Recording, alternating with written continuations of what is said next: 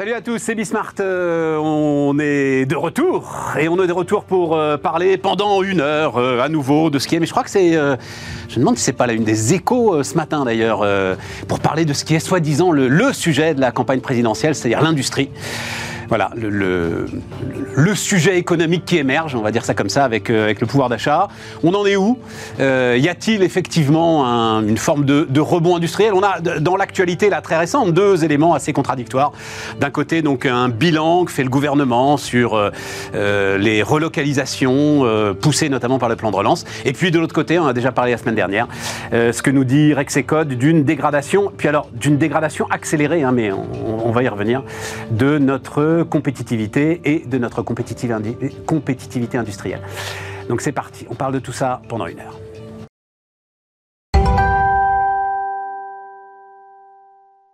Donc, euh, forcément, euh, voilà, deux invités qui s'imposent quand on parle d'industrie, hein, même pas le choix en fait. Euh, Anaïs Voigilis, salut Anaïs, donc géographe. Et alors, mais on va en parler de, de, de la société d'encouragement pour l'industrie nationale que j'ai découvert. Euh, je dois dire. Donc euh, voilà, tu nous raconteras ça. Et donc euh, délégué industrie pour la Société d'encouragement de l'industrie nationale. Et Christian Saint-Etienne. Salut Christian. Salut. donc prof à, l'école des mines. Et la dernière fois qu'on s'était parlé, tu m'avais fait... Conservatoire national des arts et métiers. Conservatoire national des arts et métiers, pardon. Et l'école des mines aussi, non? Non. Non, bon, bah Conservatoire national des arts et métiers. Tu m'avais fait un programme complet de gouvernement en 20 minutes. Donc je me suis dit, 20 minutes de programme de gouvernement de Christian. Anaïs doit avoir aussi 20 minutes de programme de gouvernement. On a de quoi, euh, comme ça, avec vous deux, euh, se faire une heure. Bon. Euh, je le disais, on a des éléments alors contradictoires. Je dis contradictoires, mais évidemment c'est pas forcément contradictoire. Mais effet donc du plan France Relance sur les relocalisations d'activités industrielles, 782 projets depuis septembre 2020, ce qui a permis de créer ou conforter 100 000 emplois. Je dois dire que le chiffre m'a saisi. Alors 100 000 emplois mobilisant 1,6 milliard d'euros de fonds publics, 1,6 milliard, 1,6 milliard d'euros de fonds publics permettant de mobiliser eux-mêmes par effet de levier 5 milliards et demi d'investissements en tout sur euh, l'industrie. Ça fait donc 160 euh, 000 euros l'emploi si, euh, si c'est le cas. Et en face, donc, on a le, constat de Rexecode. Alors, je lirai certains extraits de ce, rapport qui est quand même un petit peu impressionnant. Mais d'abord, sur les effets du plan, Anaïs, est-ce que, de manière très immédiate, là, il y a quelque chose quand même à mettre en avant ou c'est la subvention publique qui forcément crée une forme d'appel d'air. Le plan, je le regarde toujours avec beaucoup, beaucoup de mesures. Parce que déjà, quand on dit 100 000 emplois conservés ou créés, quelle est la part réelle de création d'emplois sur les 100 000 Est-ce que c'est du 50-50 Est-ce que c'est 75% d'emplois créés? Est-ce que c'est 25% euh, d'emplois euh, préservés? On, manque de détails. On n'en sait rien. De la même manière, quand on regarde les 782 projets, qu'on essaye d'avoir un, détail sur qu'est-ce qui est vraiment de la relocalisation, c'est-à-dire qu'est-ce qui est une création ex nihilo de site industriel, qu'est-ce qui est du rapatriement de volume sur le territoire français avec un peu d'investissement sur une ligne de production pour, par exemple, passer euh, plus de diversité de produits sur la ligne de production. On a très peu de détails et en fait, il y a une nature de projet derrière, derrière ça qui est euh, énorme. Et, le gouvernement gagnerait à mettre un peu plus de, clarté euh, là-dedans. Et l'autre chose qu'on n'a pas encore... Tu sais, Anaïs, la, la, phrase qui est maintenant célèbre depuis... C'est même c'est la précédente campagne électorale. Quand c'est flou, c'est qu'il y a un loup. C'est ça. Voilà. Hein. Vas-y, je te laisse continuer. Quand c'est flou, c'est qu'il n'y a, pas de, il a pas de doute, moi je dis. Quand, j'ai un doute, c'est qu'il n'y a pas de doute. Euh, et, euh, et l'autre chose, c'est que euh, on parle beaucoup de ces projets de relocalisation et en même temps, on sait que pour implanter un nouveau site industriel français sur le territoire national, ça prend du temps. Donc on est sur des projets, on n'est pas encore sur des choses qui, des, unités de production qui fonctionnent. Donc on ne sait pas si les engagements pris au titre des aides, enfin donnés dans le plan de relance vont vraiment être tenus. On sait toujours qu'il y a des effets domaines là-dedans.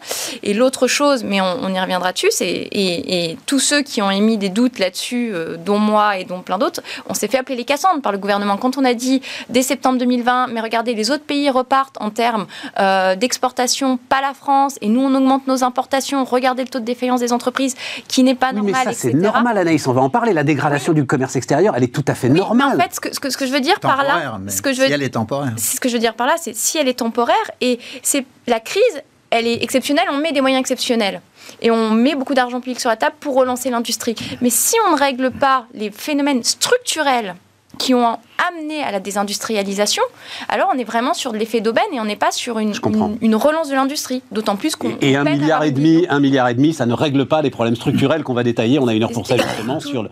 Toujours la même chose. On, annonce des chiffres aujourd'hui qui n'ont presque plus de valeur. On a un milliard et demi là, on a l'argent mis au titre de, France 2030, etc. Et d'un côté, on peut se dire c'est pas beaucoup, et de l'autre, c'est beaucoup si ça ne permet pas de créer euh, un rebond et de l'activité pérenne sur le territoire. Christian, juste vraiment sur ce, cet élément-là euh, précis que donne le gouvernement, sur lequel, on le comprend bien, il va essayer de faire campagne électorale? En fait, la tendance euh, continue d'être à la désindustrialisation. On le voit de manière plus directe par les ouvertures et fermetures d'usines. Donc, euh, alors après Sobo lui-même, hein, Alexandre Sobo, donc le, patron de France Industrie. Alors lui, euh, la France a arrêté de détruire de l'emploi industriel depuis l'été 2021. Ouais, mais c'est du déclaratif. Oui, mais euh, quand on regarde sur les stats INSEE sur l'année 2021, on a continué d'avoir une baisse de l'emploi industriel. Et de, manière typique, on avait euh, plus, beaucoup plus de fermetures d'usines que d'ouvertures de 2005 à 2020. Ouais. Là, il y a un petit rebond des ouvertures, mais euh, de, de, manière assez typique, on ferme des boîtes à 80-100 personnes et on ouvre des boîtes à 30 personnes. Donc euh, la question étant, euh, si les 30 personnes ont des machines ultra sophistiquées qui leur permettent de faire de la valeur ajoutée et d'exporter, ça pose pas de problème. C'est une transformation du système économique. Mais euh, si on continue d'avoir un effondrement de nos parts de marché à l'export, c'est qu'on a un problème majeur de compétitivité et de capacité. Oui, mais alors attends, Christian, alors ça peut être un des premiers points sur lesquels je veux vous entendre. Parce que là, je pense qu'il y a un, sans doute un des sujets, un des plus profond malentendu même euh, autour de ces questions industrielles. C'est pourtant écrit noir sur blanc dans le rapport de Louis Gallois il y a maintenant dix ans. La relance de l'industrie, ça n'est pas une relance de l'emploi industriel. Oui, oui, on est d'accord. Ah, on est d'accord là-dessus. C'est ce que je suis en train de dire. Si, si... Mais non, mais tu dis, on, ferme des boîtes de 80 personnes pour ouvrir des boîtes de 30 personnes. Oui, mais, mais c'est comme ça. mais après, tu n'as pas écouté. J'ai dit, si on leur met des machines à très forte valeur ajoutée qui font qu'ils produisent autant de valeur ajoutée qu'avant, que les 80, voire davantage. J'ai dit c'est pas un problème, c'est une transformation de l'économie. Mais dans ce cas-là, il faut que ça se voit dans les exports. Ok. Or là, ça ne se voit pas dans les exports. On va, on va y donc ma crainte, c'est que on remplace des boîtes de 80 par des boîtes de 30, mais sans mettre le capital productif qui nous permette de rester compétitifs. Elles sont pas plus efficaces. Voilà. Anaïs, d'accord avec ça Juste cette idée de parce que euh, euh, compter en emploi, c'est sans doute la pire des manières de préparer la réindustrialisation, et pourtant c'est ce que voudra, c'est ce que voudront tous les gouvernements qui euh, essayeront de réindustrialiser. Parce qu'on est, enfin, on est, on, sait qu'on est dans une période où il y a plein de, changements qui doivent se produire, et notamment si on remet dans le cadre du changement climatique. Et l'enjeu numéro un, c'est en effet de créer de la valeur. Une fois qu'on crée de la valeur sur le territoire, on saura la répartir avec des mécanismes X ou Y. On, saura le faire. Euh, l'emploi, c'est un sujet qui est très important. Je le, le minimise, pas. On n'a pas envie d'avoir un taux de chômage euh, à plus de 10%, etc.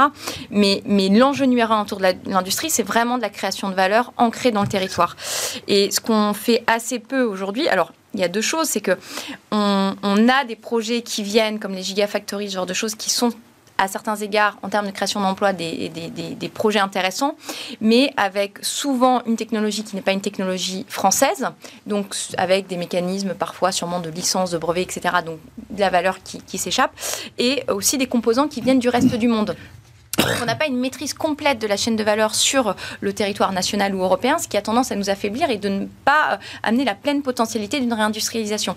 Et d'un autre côté, on relocalise sur le territoire des productions qu'on ne penserait jamais voir revenir, comme la chaussure de sport avec le groupe Chamatex. Et là, on est sur des productions très automatisées, donc avec beaucoup moins euh, de personnes travaillant sur les lignes de production, mais euh, une vraie création de valeur sur notre, sur notre territoire. Et, le, le problème, c'est que la réindustrialisation, c'est complexe, c'est c'est plein de choses qui s'entrelacent, plein de sujets qui viennent toucher les usines, alors que là, c'est beaucoup plus large que le sujet des, usines qu'on met sur le territoire. Et, ça, la complexité, on ne veut pas la traduire dans le débat. Et l'autre chose sur les, chiffres que je voudrais dire, c'est que on parle, il faut regarder les chiffres qu'on regarde. Il y a les chiffres les plus fiables, ce sont les données INSEE ou URSAF.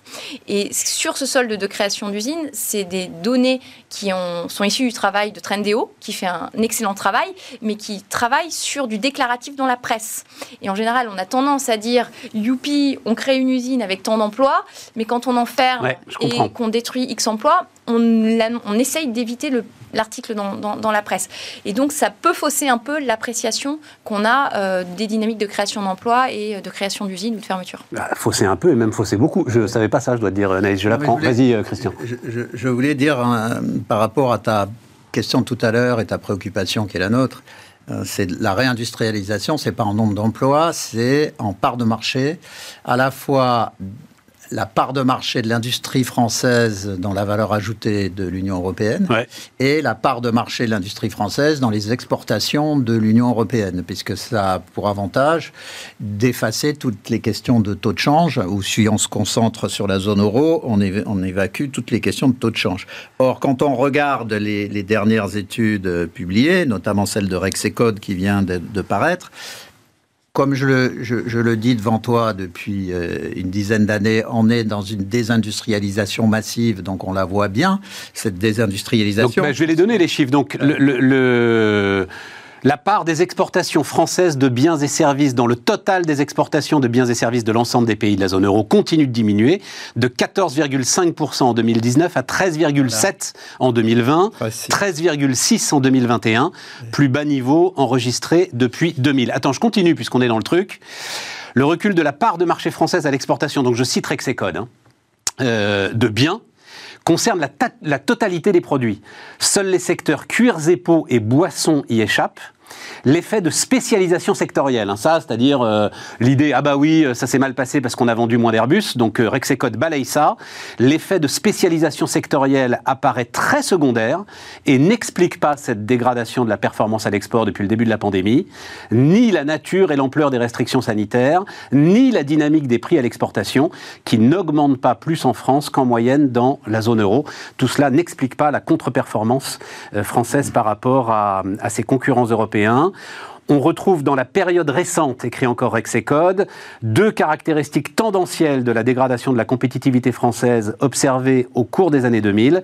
D'une part, le parallélisme entre perte de part de marché à l'exportation et désindustrialisation relative. D'autre part, le caractère quasi généralisé des pertes de part de marché par catégorie de produits.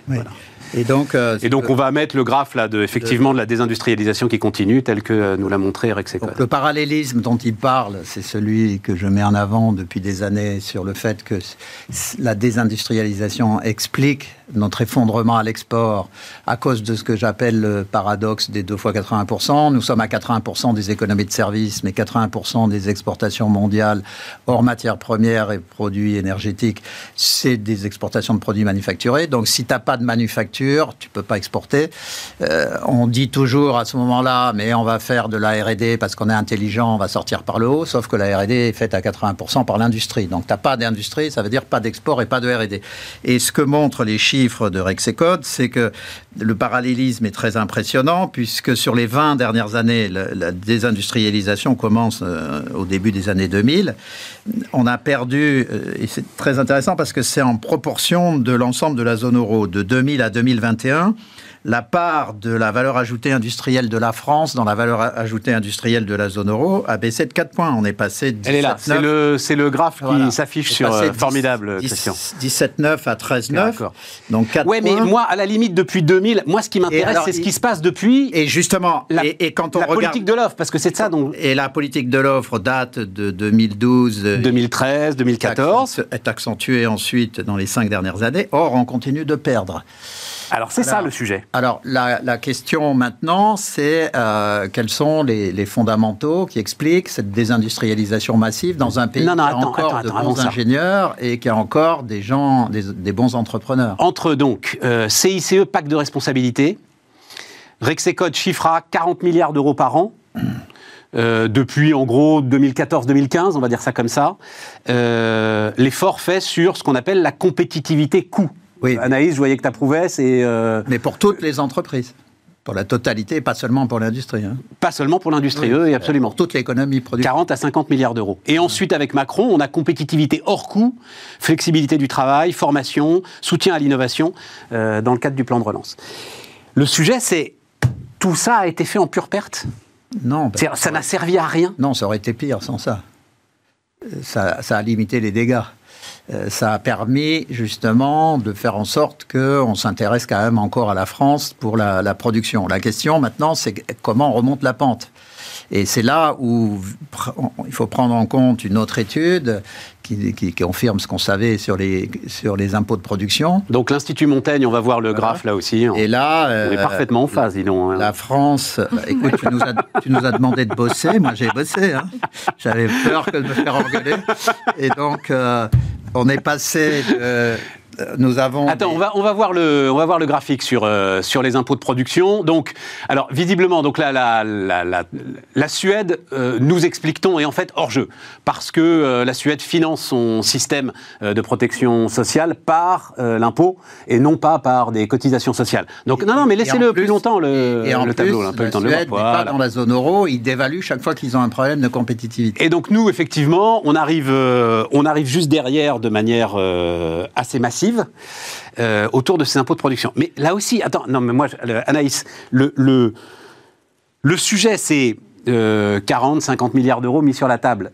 Qu'est-ce qui me garantit qu'en en mettant 50 milliards de plus, on va avoir des effets qui sont des effets différents de ceux qu'on a enregistrés depuis deux ans? C'est ça la question que peuvent se poser légitimement aujourd'hui des responsables politiques.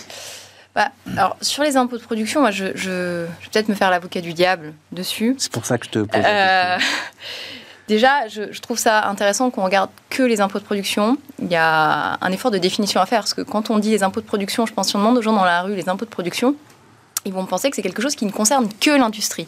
Or, dans la classe des impôts de production, il y a des choses qui sont payées par toutes les entreprises. Absolument. Que ce soit la, CFE, la CVAE, la, la, C3S, etc. Donc, il y a un effort de définition. Ensuite, euh, statistiquement, euh, ce qu'on met dans les impôts de production en France, on peut le retrouver positionné ailleurs. par exemple, dans l'étude de l'Institut Montaigne, je crois qu'il y a quelque chose, un impôt en Belgique qui a été exclu par l'Institut Montaigne et Mazar de la classification impôt de production, ce qui se discute. On a des effets où là, la Suède, c'est un modèle qui est toujours vanté d'un côté et puis euh, de l'autre, on ne le vante pas. non, non, c'est juste. Non, mais ce que moi, non, non, non, ce que je trouverais intéressant, c'est que le vrai effort, Ok, il y a 100 milliards d'impôts de production. Il y a 130 milliards d'aides publiques et de subventions aux entreprises. Donc la véritable, de mon point de vue, hein, si on veut vraiment faire l'analyse jusqu'au bout, c'est de dire quelles sont toutes, quelle est toute la fiscalité en France, quelles sont toutes les aides et quelle est l'efficacité de tout, de tout ce bazar? Et on, apaise le débat, parce que là aujourd'hui, on a les économistes d'un côté qui nous disent bouh les impôts de production, on a ceux qui nous disent bouh les aides publiques, et, euh, non, le problème, c'est peut-être un équilibre à trouver entre, entre, entre les deux. Par ailleurs, sur ce qu'on peut dire sur les, les allègements de charges qui, existent, hein, 1993, première réforme des allègements de charges en France sous, sous baladure, donc c'est quand même un débat puis euh, qu'on a depuis un, certain, un certain temps, c'est que le CICE, il a assez peu touché l'industrie, puisque c'était euh, limité à 2,5 2,5 fois le SMIC. Et dans l'industrie, on a des salaires aujourd'hui qui sont, euh, qui sont plus, plus élevés. Et puis, la, la, la, réflexion sur la fiscalité, elle ne peut pas nous exonérer d'une réflexion sur ce qu'on produit en France, comment on le produit, la, la productivité de nos On va y aller, mais restons sur, le, restons sur le, la fiscalité. Christian, c'est vrai, et moi j'entends énormément d'industriels euh, dire ils sont preneurs du deal euh, que semble mettre sur la table Anaïs, c'est-à-dire oui, bazardons tout ça. Mm. Et il y a tellement de temps qu'on le dit que je me demande pourquoi il n'y a pas eu un audit complet et de l'ensemble de ces aides et de l'ensemble de ces prélèvements qui a été fait de manière un peu sérieuse. Alors, je pense qu'il y a deux raisons. La première, c'est que ce pas les mêmes qui reçoivent des subventions et ceux qui payent. qui payent les impôts de production. Donc ça, c'est un premier élément. Le deuxième, c'est que je me méfie beaucoup euh, du terme aide, parce que très souvent, ce sont des réductions d'impôts totalement tarés. Et donc, on affiche des c'est la, tradition française depuis 200 ans d'afficher des taux d'imposition extrêmement élevés pour flatter l'envie de la population. Et en même temps, comme c'est insupportable en termes de compétitivité, par derrière, on vient faire des réductions qui, ne se, qui se voient beaucoup moins et qui font que ce soit supportable.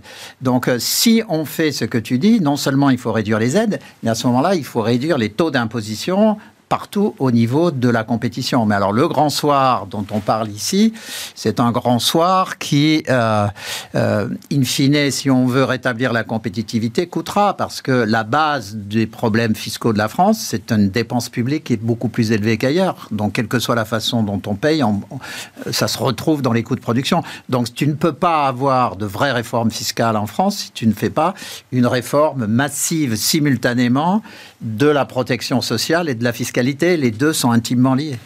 Et puis c'est un outil de clientélisme, euh, on peut se le dire quand même, hein, euh, l'ensemble de ces subventions à la production. C'est-à-dire, c'est aussi l'un des cœurs du truc. C'est-à-dire, tu subventionnes pas forcément avec ces outils-là ce qu'il faudrait subventionner en termes d'efficacité, de compétitivité, euh, d'innovation, de modernité. Ça, c'est lié à, la, la, stratégie et à la vision qu'on a de l'industrie. C'est-à-dire que plus on aura une vision de pourquoi on veut réindustrialiser claire, plus on sera euh, apte à mieux flécher les, aides qu'on va, qu'on va donner. Mais il y a un truc dans le graphique moi, qui, m'interroge, c'est euh, le Royaume-Uni.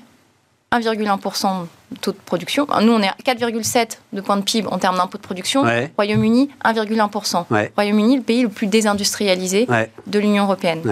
Donc il y a, y a quand même un truc de ne pas se dire c'est parce que c'est plus haut que c'est que comme ça qu'on explique le différentiel. Alors il y, a un autre, on l'a, on l'a pas là, mais je l'ai en tête parce qu'il m'avait sidéré, c'est euh, les coûts horaires de main d'œuvre pour euh, euh, la production industrielle. Donc on est, je crois que vous êtes à peu près d'accord, à 40 euros de l'heure environ, hein, en gros, sur la France et sur l'Allemagne. Et on est effectivement, alors sur l'Italie, on est à 27-28, mais l'industrie italienne va bien.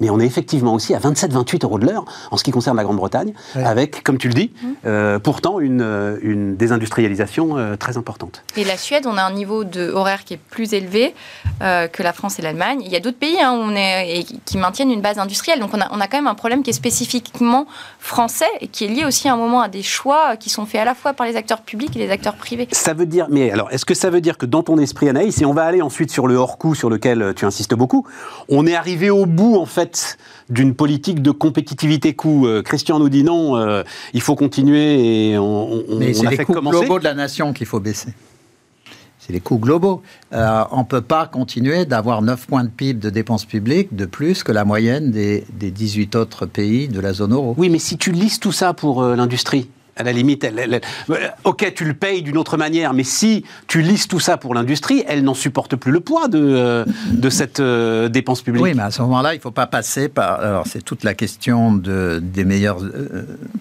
modes opératoires. Euh, il ne faut pas passer par des outils généraux. Si à un moment donné on décide d'aider l'industrie, c'est pour ça que avec un camarade on sort un, bouquin sur la réindustrialisation du pays et on propose des mesures spécifiques qui visent à euh, réduire très fortement le coût d'acquisition de, des deux choses clés qui sont les robots et le numérique. Puisque la réindustrialisation, il faut bien toujours le dire, ça passe par, c'est pas remettre des aciéries place de la Concorde, c'est robotiser, numériser la totalité du système productif. Mm. Et donc, si on veut robotiser, numériser, à ce moment-là, il faut avoir un package sur cette, sur ce sujet-là, parce que ça. Et donc, ça veut dire pour toi, le... un des principaux gagnants du CICE, ça a été la grande distribution. Ouais. C'était pas l'objectif visé. Et la Poste. Voilà. Et la, poste. Et la poste. Donc, en termes de menaces de délocalisation, ça se pose là. Attends, mais ça veut dire que pour toi, la mesure fiscale efficace, hein, je vais rester là-dessus et puis on va, on va aller sur autre chose ensuite, c'est euh, suramortissement massif. Voilà, exactement. Moi, je, je, propose un suramortissement, euh, y compris en trois ans, de toutes les, toutes les machines euh, modernes, numériques, tout, tout, ce qui est robotisation, pour telle sorte que euh, les entreprises françaises, quand elles ont un, choix à faire, le choix qui a été fait par Renault et Peugeot, bon, ça a quand même été rappelé, on avait euh, une grande partie de l'effondrement de notre euh, situation industrielle, ce sont les choix faits par Renault et Peugeot de produire leurs voitures au Maroc et en Turquie plutôt qu'en France. Quand ils ont fait ces choix, ce sont des choix qui remontent à il y a 15 ans. Et quand ils ont fait ces choix, que ce soit Gosn à l'époque ou euh, les prédécesseurs de Tavares, disaient que l'ensemble des coûts en France faisait que pour une voiture qui sortait euh, d'usine, ça coûtait, entre, selon le modèle, entre 800 et 1200 euros de plus de produire en France qu'au Maroc ou en Turquie. Ah, bon, si, si les réformes qu'on fait là, on les avait faites il y a 15 ans, il est possible qu'à ce moment-là, ils auraient décidé de continuer de produire en France. Et le problème, c'est quand euh, ils partent de France, tous les sous-traitants quittent la France aussi, donc ça constitue une désindustrialisation. Et on citait tout à l'heure l'exemple de la Suède. La Suède préserve son industrie comme des bijoux de famille depuis toujours. Et ils ont notamment massivement toujours favorisé les entreprises familiales tous les grands groupes industriels suédois sont très liés à des familles. Hein, donc, euh, les, qui ont constitué des fondations. Enfin, euh, Peugeot était, enfin, était au moment où euh, les décisions dont tu parles, Peugeot était encore une forme d'entreprise familiale. Tu sais que ça ne les a pas empêchés de se barrer. Non, mais ils ils sont pas complètement barrés non, plus. Mais d'ailleurs, ils, sont moment ruinés. D'ailleurs, tu sais que d'ailleurs au moment, au moment où ils ont, ils ont été en grande difficulté, où les Chinois et l'État sont rentrés au capital, il y a eu dans la presse des articles pour dire si Peugeot est en difficulté, c'est qu'ils n'ont pas assez délocalisé. Donc la famille mais bien sûr. avec Anne essayé et surtout de tenir. Ils ont refusé l'ouverture du capital. Mais enfin bon, on, on, revient pas sur aujourd'hui. Sujet, mais Renault, qui était à, capitaux publics, a fait la même, euh, avait délocalisé beaucoup plus que Peugeot, qui était une boîte privée. Donc la question, ce que je voulais dire aussi, c'est que quand tu perds des savoir-faire pendant 15 ans, tu fais pas ça pour te réindustrialiser. Parce que euh, produire, ce sont des compétences euh, qui s'acquièrent en le faisant. Alors, on va y aller dans la deuxième partie. Je voudrais juste l'avis d'Anaïs sur le pour réindustrialiser. sur un suramortissement, c'est-à-dire une campagne massive de suramortissement où là, effectivement, Réservé, réservé voilà, aux machines et outillages et, et, et, numérique, et rien d'autre. Tu sais vraiment pourquoi tu fais de la dépense fiscale, ce que Bercy appelle de la dépense fiscale. Euh, oui, dans l'absolu, oui, mais il faut encore une fois, il faut que ce soit des investissements euh, qui sont pertinents. C'est-à-dire que moi, je ne crois pas que pour avoir vu un, et voir quotidiennement un certain nombre euh, d'usines, il y en a où on n'a pas besoin d'être sur de l'automatisation de bout en bout. On a besoin d'une meilleure maîtrise des données pour une meilleure maîtrise des paramètres influents de production.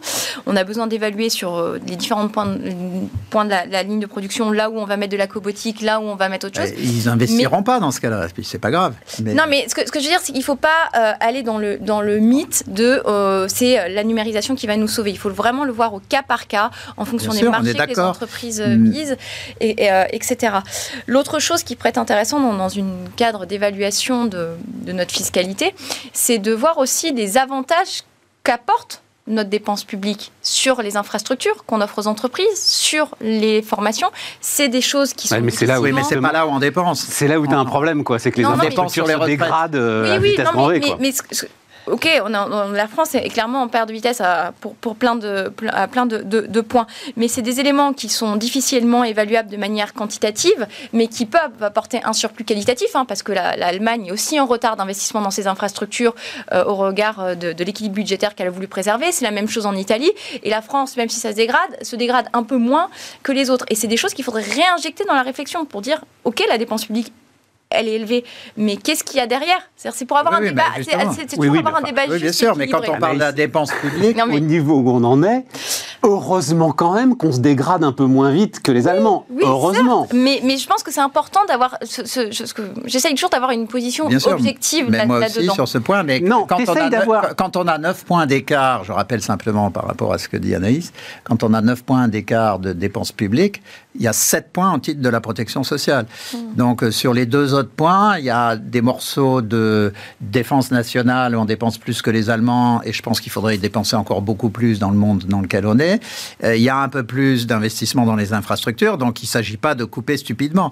Mais euh, très clairement, il y a 3-4 points de, dépenses de protection sociale qui passent par une transformation du, système, et notamment une grosse réforme des retraites qui entraîne des tas d'autres réformes sur le plan de la santé. Je, je, l'ai déjà raconté, le, lendemain du jour où euh, Emmanuel Macron annonce son plan pour les centrales nucléaires, le patron de la SNCF, Jean-Pierre Farandou, il est invité d'RTL le matin.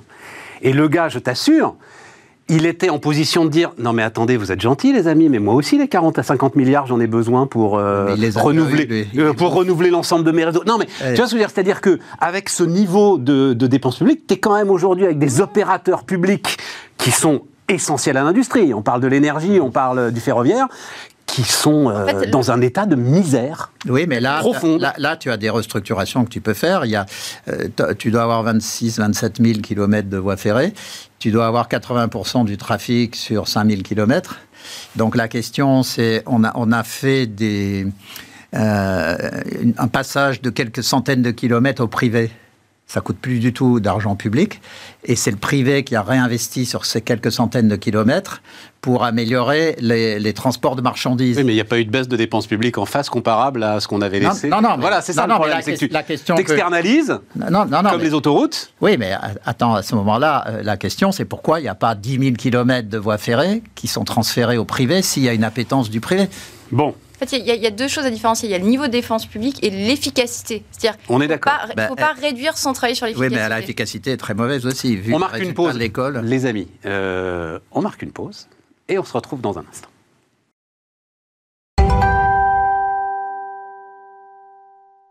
Euh, on repart, les amis. Donc, euh, effectivement, l'idée de, de d'une stratégie euh, systémique, on va dire ça comme ça, d'une stratégie globale, est évidemment euh, euh, l'idée sans doute la plus intéressante pour l'industrie. Donc, société d'encouragement pour l'industrie nationale, on va voir ça, Anaïs, j'ai fait des...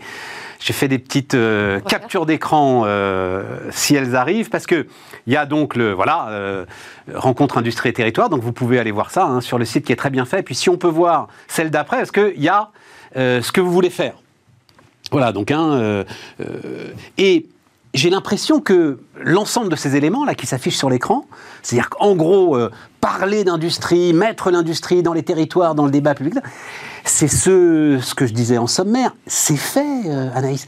Tout le monde ne parle en fait que de ça. Alors, moi, c'est ce qu'on m'a dit. Et en fait, ça me fait rire, parce que la Société d'encouragement pour l'industrie nationale, s'il y a une société qui est légitime pour le faire en France, c'est bien eux, ils ont 220 ans.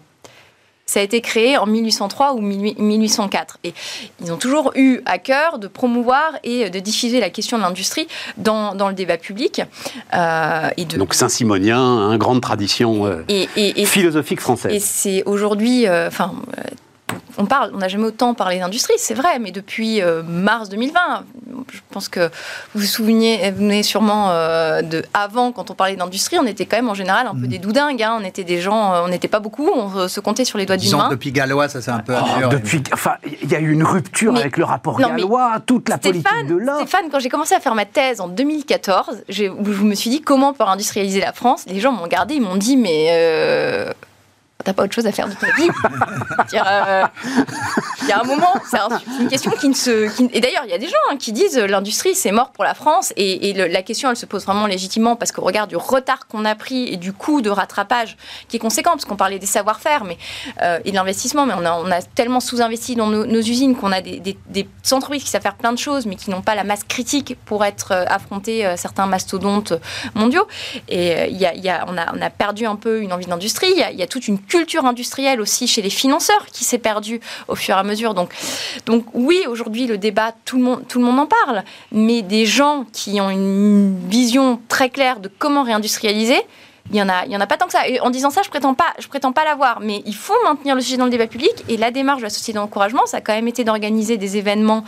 Euh, et je crois que bah, Christian Saint-Etienne est sûr, oui, absolument. il est contributeur. J'ai été regarder les contributeurs et Christian est contributeur. tout à fait. Il, nous a fait l'honneur de, de, venir conclure un de nos événements, mais on est allé faire des, des, conférences dans, dans, différentes régions. On est allé notamment à Lyon, euh, à Mulhouse, euh, à Toulouse, et on, va, on va continuer parce que l'objectif, c'est aussi de faire parler des industriels et des acteurs publics qu'on n'entend pas habituellement dans le débat public. Et c'est de comprendre comment eux, dans leur territoire, ont fait des choses et ont qui ont permis de maintenir une activité. C'est-à-dire qu'on parle toujours de, ce qui ne va pas, mais malgré tout le tableau qu'on dresse, il y a des entreprises industrielles qui restent sur le territoire et qui sont même leaders européens ou mondiaux dans leur secteur. Et donc ce qui est intéressant, c'est de comprendre admettons qu'on n'arrive pas à changer le cadre dans lequel on est, comment est-ce qu'on peut euh, maintenir euh, ces activités et, s'inspirer euh, aussi des, bonnes pratiques? Moi, je crois beaucoup à la, preuve par l'exemple, et donc montrons aussi ceux qui, réussissent et qui contribuent à créer de,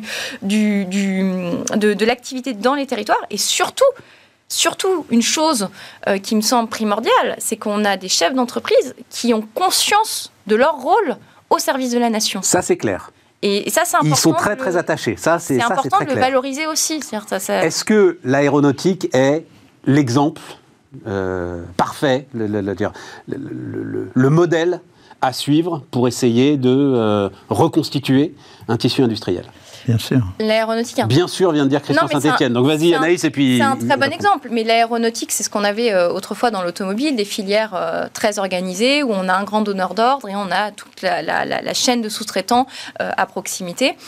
là où ça pose quelques questions, c'est parfois le rôle de ces donneurs d'ordre à l'égard de leurs sous-traitants qui est parfois plus un rôle de prédation, c'est-à-dire euh, euh, on tire beaucoup sur les prix, euh, on ne paye pas forcément les sous-traitants à temps. C'est-à-dire la, la, loi LME est venue réduire les délais de paiement, mais on a encore des retards de paiement qui ont un impact sur la trésorerie des entreprises et qui créent un déficit, par exemple, à Allemagne, où globalement les entreprises payent à, à, 30 jours. C'est demander aux sous-traitants, aux petits sous-traitants de faire des développements et derrière ne pas leur confier des productions.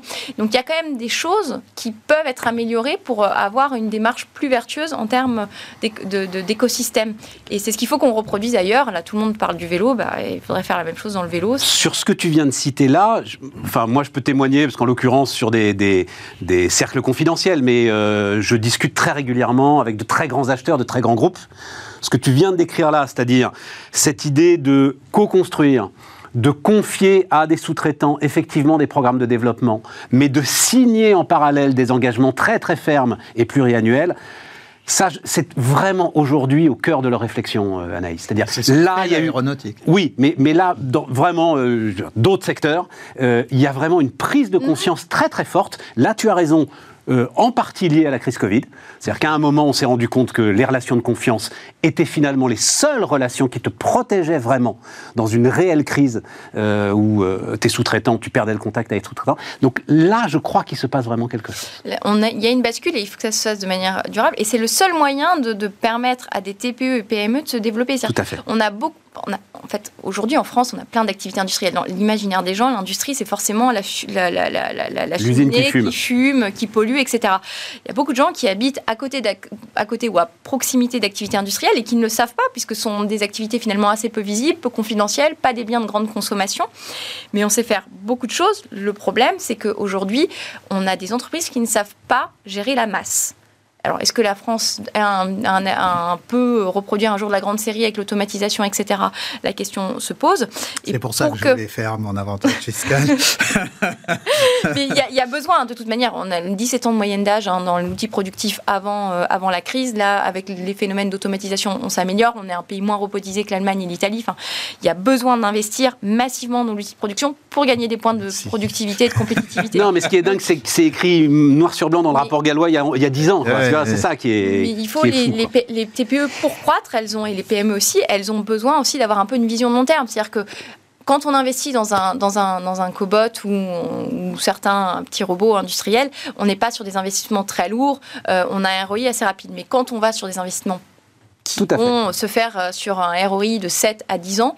Dans ce cas-là, on a besoin aussi d'avoir une garantie, d'avoir certains euh, volumes. Alors, je ne dis pas que tout doit être planifié, administré, mais il faut donner aussi de la visibilité à ces entreprises pour leur donner envie euh, d'investir mmh. et aussi changer leur culture parfois parce qu'on a lien de dépendance crée aussi des entreprises qui n'ont pas forcément une culture commerciale. Mais c'est de ça dont on pourra parler si on a le temps de parler des fonderies justement et de l'industrie automobile. Mais quand tu dis l'aéronautique est un modèle, Christian, moi, en fait, euh, je ne crois pas. Je vais me faire l'avocat du diable. C'est une situation, euh, peut-être même dans l'histoire industrielle, euh, qu'on n'a jamais retrouvée. C'est-à-dire un duopole. En plus, là, Boeing, enfin, les derniers chiffres sont très, très préoccupants pour Boeing. Donc là, on est quasiment sur une situation de monopole pour Airbus c'est créer une situation invraisemblable en fait. Les Chinois ils sont pas arrivés, les Brésiliens ils sont pas arrivés, les Canadiens ils sont pas arrivés à faire des avions euh, concurrents d'Airbus et de. Ça veut dire qu'ils sont pas mauvais en fait. ça veut dire qu'ils sont pas mauvais, mais, mais je sais pas si tu peux. tu vois,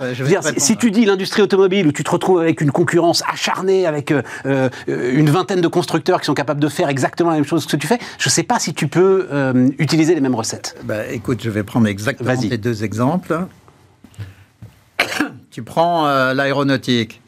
Euh, ça fait une quinzaine d'années, et Gallois d'ailleurs a été à la tête d'Airbus. Bien sûr. Et ça fait une quinzaine d'années qu'il y a eu une vraie politique euh, d'intégration de la filière parce qu'ils avaient compris. Alors, ce qui se passe, il y a un point commun entre euh, l'aéronautique et l'automobile, c'est que dans les deux cas, la valeur ajoutée des donneurs d'ordre, c'est entre 20 et 30% de ce qu'on vend. Hein, 60, 70 et euh, voire 80% et dans les sous-traitants. Et donc, euh, en réalité, ça fait une, vingtaine d'années qu'il y a eu ce basculement et, c'est généralisé depuis 15 ans. Euh, il y a une co-construction des nouveaux produits, c'est-à-dire que euh, Airbus décide de faire un nouvel avion, puis ils vont confier, y compris la recherche et développement de blocs entiers, à des sous-traitants de premier rang, qui de facto font partie de l'entreprise Airbus. On pourrait la concevoir comme un groupe avec les principaux sous-traitants. Et les principaux sous-traitants ont continué cette politique, notamment après la crise de 2008-2009, où ils ont apporté de l'argent pour permettre à leurs sous-traitants de deuxième et troisième rang de survivre. Alors, ils l'ont fait aussi dans l'automobile. Alors, euh, néanmoins, ce que Airbus a réussi, c'est quand même de faire des avions qui étaient en avance sur ce que faisait Boeing. Tout à fait. Alors que Peugeot et Renault ont toujours échoué dans les véhicules haut de gamme, qui sont ceux qui rapportent le plus. Alors, il y a des évolutions positives. Euh, Peugeot euh, s'améliore avec la gamme DS, ainsi de suite. Mais euh, l'évolution a été plus difficile. Mais euh, ce qui est très intéressant, c'est que euh, le luxe fait exactement la même chose. C'est-à-dire qu'ils sont extrêmement attentifs aux sous-traitants. Euh, Chanel a beaucoup investi euh, dans les dix dernières années euh, dans, la quinzaine de, professions extrêmement fragiles qui permettent, in fine, de sortir des tissus ou des agréments de vêtements qui sont de très très grande qualité. Il y a aussi, à contrario, le rôle destructif de l'État sur la pharmacie qui, en laissant la politique du prix des médicaments à la Sécu sans avoir de vision globale de la filière, a fait baisser les prix beaucoup plus qu'ailleurs, au point que toute la RD est partie ailleurs. Donc je conclus en disant que la seule façon de réindustrialiser la France, c'est une co-construction de filières avec des politiques publiques, des politiques privées et des, groupes qui investissent sur la durée.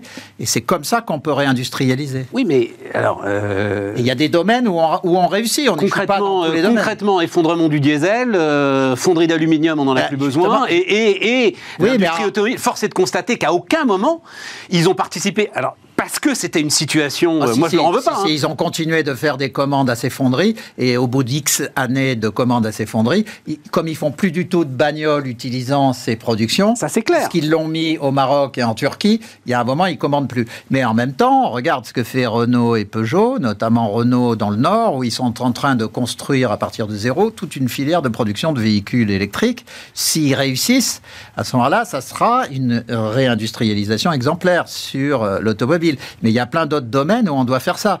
Et là, je voulais juste... la filière, c'est vraiment le... Ah, c'est la seule façon de s'en sortir. C'est la clé. Si tu parles à Gallois, il est sur la même ligne. D'accord avec ça. La filière, c'est la clé. Mais une filière dans laquelle l'État mène une politique cohérente avec les acteurs sur la durée.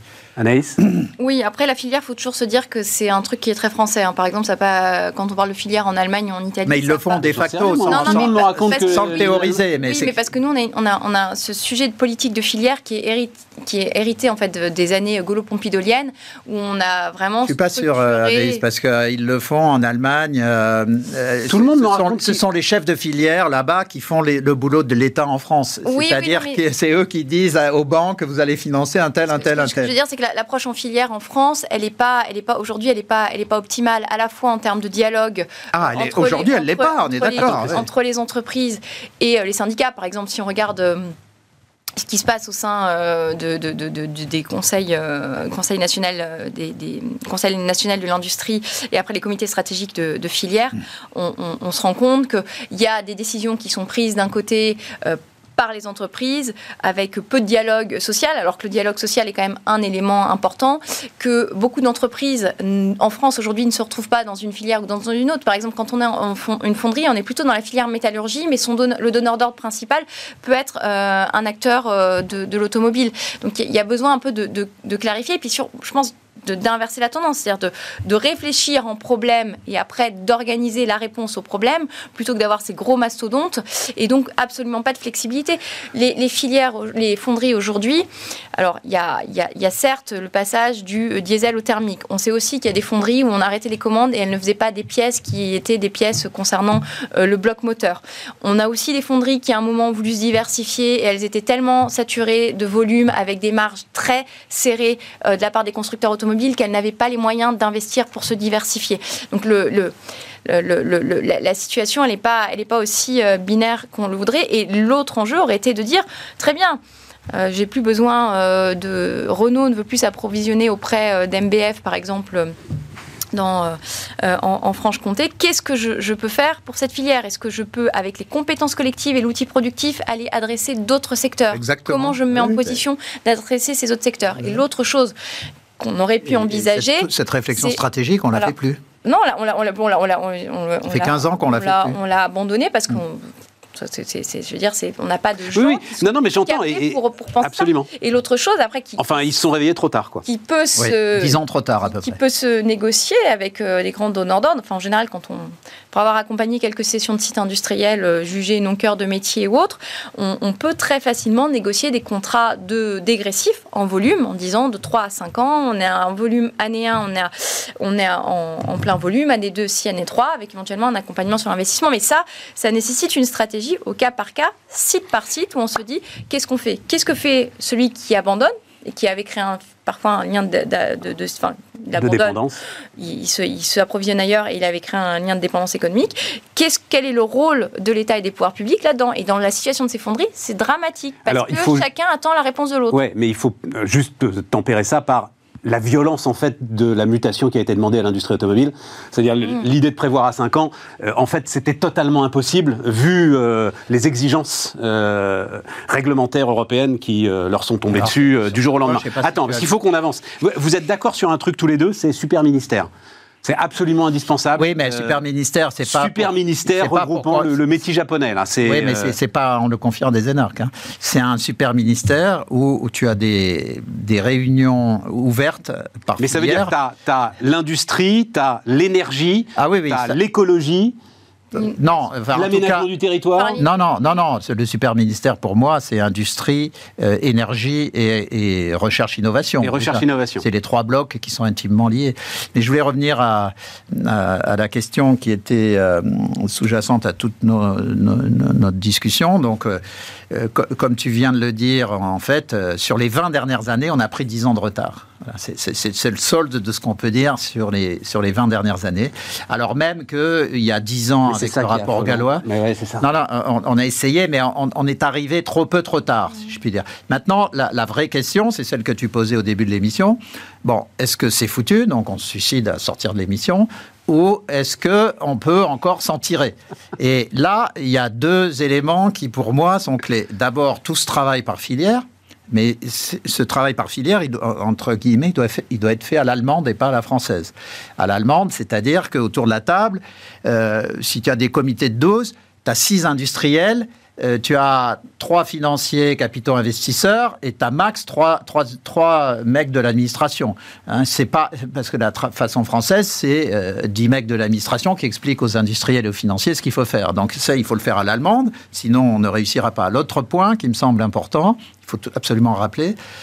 Euh, qui, est absolument pas connu, hein, mais que le tiers de l'industrie française est en fait opéré par des investisseurs internationaux. Et je pense qu'un des atouts qu'on a pour rattraper, c'est d'attirer massivement des grands industriels internationaux qui disent ben finalement les Français ont changé et mes usines, je vais les réouvrir en France. À ce moment-là, tu n'as pas les problèmes de compétences, puisqu'au fond, ils amènent les, les savoir-faire, les compétences, les technologies.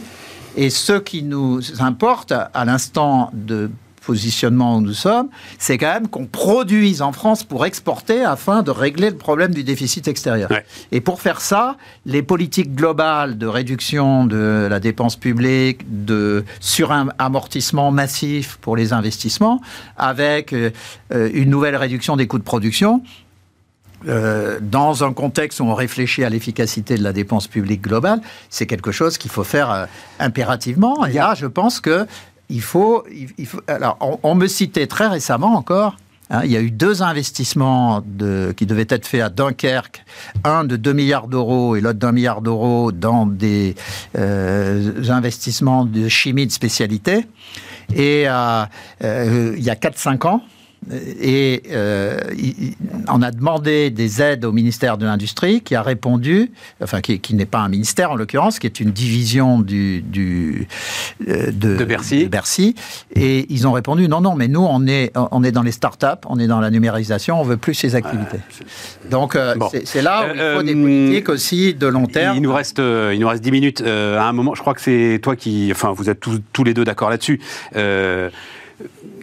la renaissance industrielle renvoie à un choix de société. Et là, moi, je trouve qu'il y, a quelque chose qui m'intéresse, c'est euh, les dernières déclarations de Barbara Pompili autour du lithium où elle dit, euh, donc c'est quand même notre ministre de l'écologie, qui dit euh, il faut qu'on aille, il faut qu'on rouvre des mines. Voilà. Oui, parce qu'on peut pas aller chercher uniquement les minéraux dans des pays africains. Et voilà, et, on sait, qu'on sait qu'en ce moment il y a en Alsace notamment un projet de, de mine de lithium qui n'arrive pas à voir le jour.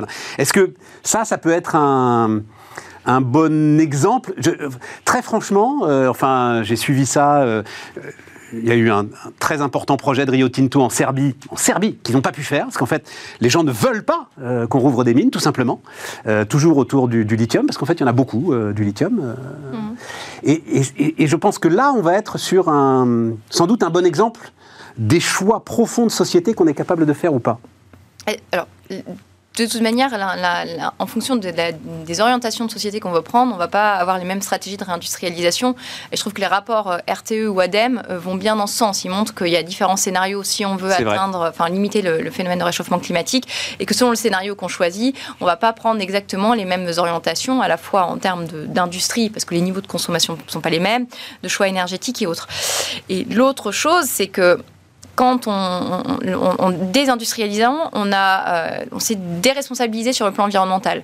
C'est-à-dire qu'on se flatte toujours de notre bilan carbone, alors que le vrai sujet c'est notre empreinte carbone et qu'on a aussi, donc dans l'empreinte carbone, on prend toutes les émissions importées. il ne faut pas être dans la, flagellation, je ne dis pas il faut se flageller, etc. Mais il faut avoir conscience de euh, la réalité euh, de notre empreinte environnementale. Et l'autre chose, c'est que nos choix pourrissent la vie d'autres. C'est-à-dire notre choix d'avoir le téléphone dernier cri, il a des conséquences sociales et environnementales sur le pays où on fait des extractions minières en n'ayant aucun intérêt pour les conséquences environnementales et sociales. C'est pour ça que je trouve cette histoire de lithium passionnante, parce qu'il y, a des tas d'arguments, y compris écologiques, mm pour effectivement rouvrir des mines sur notre territoire. il y a aussi plein de réflexions que... Je ne crois pas qu'on y arrivera en fait. Ça, il y, a plein de choses qui sont sous-entendues là-dedans. C'est euh, bah, avoir des réflexions sur euh, les produits qu'on développe, c'est-à-dire avec moins de, besoins en, dans, dans, ces, dans, ces, matières premières euh, critiques. C'est développer de vraies filières de recyclage avec peut-être une TVA qui est plus favorable aux produits recyclés qu'aux produits neufs. Parce qu'aujourd'hui, quand on regarde l'aluminium, c'est quelque chose qui se recycle globalement plutôt bien. Sauf que l'aluminium recyclé... Super reste moins cher euh, plus cher que d'aluminium neuf. Donc si on ne fait pas aussi un effort pour constituer ces filières qui nous permettraient d'aller dans le sens de notre, notre autonomie, on est, voilà, le serpent se tourne la queue. Donc c'est rassuré en disant... Sur l'aluminium, moi ce qu'on m'a expliqué, c'est que c'est 100% euh, réutilisable. Euh, oui, sauf s'il y a des mélanges de... S'il y a des mélanges de matières, je crois, des choses comme ça. Il y a, très peu d'experts d'aluminium. Mais globalement, c'est vraiment un truc, effectivement, d'où l'autre problème de la disparition des fonderies, c'est que l'aluminium est vraiment... En ce moment, j'ai un, j'ai une obsession fonderie, qui est toujours une obsession, mais j'ai aussi l'obsession euh, électro-intensive qui, avec l'attaque, le mécanisme d'ajustement carbone aux frontières, qui concerne les intrants. En fait, on risque plus de provoquer une nouvelle vague de désindustrialisation chez nous que de favoriser euh, le développement industriel euh, français des électro-intensifs, pour lequel on a un avantage compétitif par rapport aux autres. Euh, bah, juste un mot, puisque tu le dis, euh, en jeu de décarbonation, donc euh, baisse de 35% en 15 ans des émissions de gaz à effet de serre, conformément donc à la stratégie nationale bas carbone. La, la France propose un plan de 5,5 milliards d'euros. priorité donc métallurgie, chimie, ciment. C'est 70% des gaz à effet de serre industriels et 25 sites concentrent un tiers des émissions. Et, c'est eux qui pourraient être effectivement impactés euh, oui, mais sur la, notamment la sidérurgie. Et là, il y a un plan spécial pour transformer les modes de production de telle sorte qu'on ferme les hauts fourneaux, mais pour ouvrir des aciéries électriques qui produisent 4-5 fois moins de CO2. Donc, effectivement, il y a aussi des transformations des modes de production de toute façon, les économistes, euh, j'ai été un de ceux qui, se sont le plus battus sur ça. On est tous d'accord depuis 15 ans sur la taxe carbone. Simplement, à chaque fois qu'on a essayé de la mettre en place en France, on veut charger la taxe carbone d'autres utilisations qui font que ça pète en vol. Exemple, quand on a voulu faire euh, euh, les péages euh, pour les routiers sur autoroute, on s'est trouvé avec les bonnets rouges, en, Avant les gilets jaunes. en Bretagne. Or, qu'est-ce qui s'est passé? Les Allemands ont fait cette politique, il n'y a pas eu de problème. Qu'est-ce qu'ils ont fait? Ils ont utilisé l'argent, une grande partie de l'argent récolté par les péages, pour baisser d'autres taxes sur les transporteurs. Et nous, euh, au moment de Ségolène Royal, on voulait utiliser l'argent de la, des péages pour dépenser davantage sur euh, les trains. Mais du coup, les, les producteurs, les, transporteurs français se retrouvaient à payer ces péages et avec des coûts de production qui augmentaient. Donc, euh, c'est pour ça que j'aime bien la, façon euh, assez terre-à-terre dont les Allemands travaillent quand ils font des sujets comme ça, c'est-à-dire qu'ils regardent l'intérêt de chacun des, des acteurs de la filière pour voir comment on peut faire en sorte que tout le monde y gagne. Allez, dernier point, juste pour le... Parce qu'on n'aura pas le temps, on est, on est au bout, mais il fallait quand même le dire. La relance de l'apprentissage, c'est... Euh, là, pour le coup, c'est quelque chose d'important, non, euh, Anaïs? C'est-à-dire, donc je crois que c'est 800 000 contrats euh, signés sur l'année, on est sur des records. C'est évidemment d'abord l'artisanat, l'industrie, etc., qui, qui forment ces apprentis. Donc là, il y a peut-être le départ d'un cycle vertueux euh, qui va dans le sens de ce que tu dis, d'un choix de société et de choix systémique et de réflexion systémique. C'est clé, c'est-à-dire que l'industrie, on n'en a, pas parlé, mais un des autres freins à la réindustrialisation, c'est le fait qu'on ait les compétences euh, nécessaires pour faire euh, tourner les, les, usines, qu'on ait une appétence pour les carrières dans l'industrie. Et donc l'apprentissage est aussi un moyen de démystifier les métiers dans l'industrie et de montrer qu'il y, y, a une multitude de carrières possibles il ne faut jamais euh, sous-estimer la difficulté et la dureté de certains métiers. Euh, c'est-à-dire, il faut pas. L'industrie, c'est pas que de la magie. Il y a un peu de magie, mais il y a aussi beaucoup de difficultés. Et l'apprentissage, c'est un moyen de, montrer euh, qu'il y a de, très beaux métiers et de belles perspectives dans, ce secteur. La Christian, c'est. Non, mais juste ce sont des réformes qui ont deux ans à peine mmh. et qui donnent là des résultats mmh. immédiats, rapides. C'est on peut parler de miracle, donc c'est une très bonne chose. La question, c'est évidemment que c'est la première étape. La, deuxième étape, pour systématiser le bénéfice de la réforme de l'apprentissage, c'est évidemment de, traiter la question des lycées professionnels. Euh, et euh, dans le ministère que j'évoquais, euh, industrie, énergie et recherche, il y a évidemment la formation et je propose que les lycées professionnels soient rattachés à ce ministère de l'Industrie à de telle sorte. On va gagner ça. Si, si, si. bon, mais on est au bout. oui, parce que on peut avoir des carrières qui restent euh, collées sur celle de l'enseignement général, mais euh, les, les, professeurs ne seront pas contre parce qu'ils auront beaucoup plus de moyens pour avoir les machines dernier cri pour euh, former bien davantage. Et ça va avec une réforme de l'école primaire pour éviter d'envoyer des gamins qui ne savent pas lire, écrire et compter dans le lycée général. pas dû relancer Christian Saint-Etienne sur son programme industriel. les amis, merci. C'était Bismart. On se retrouve demain.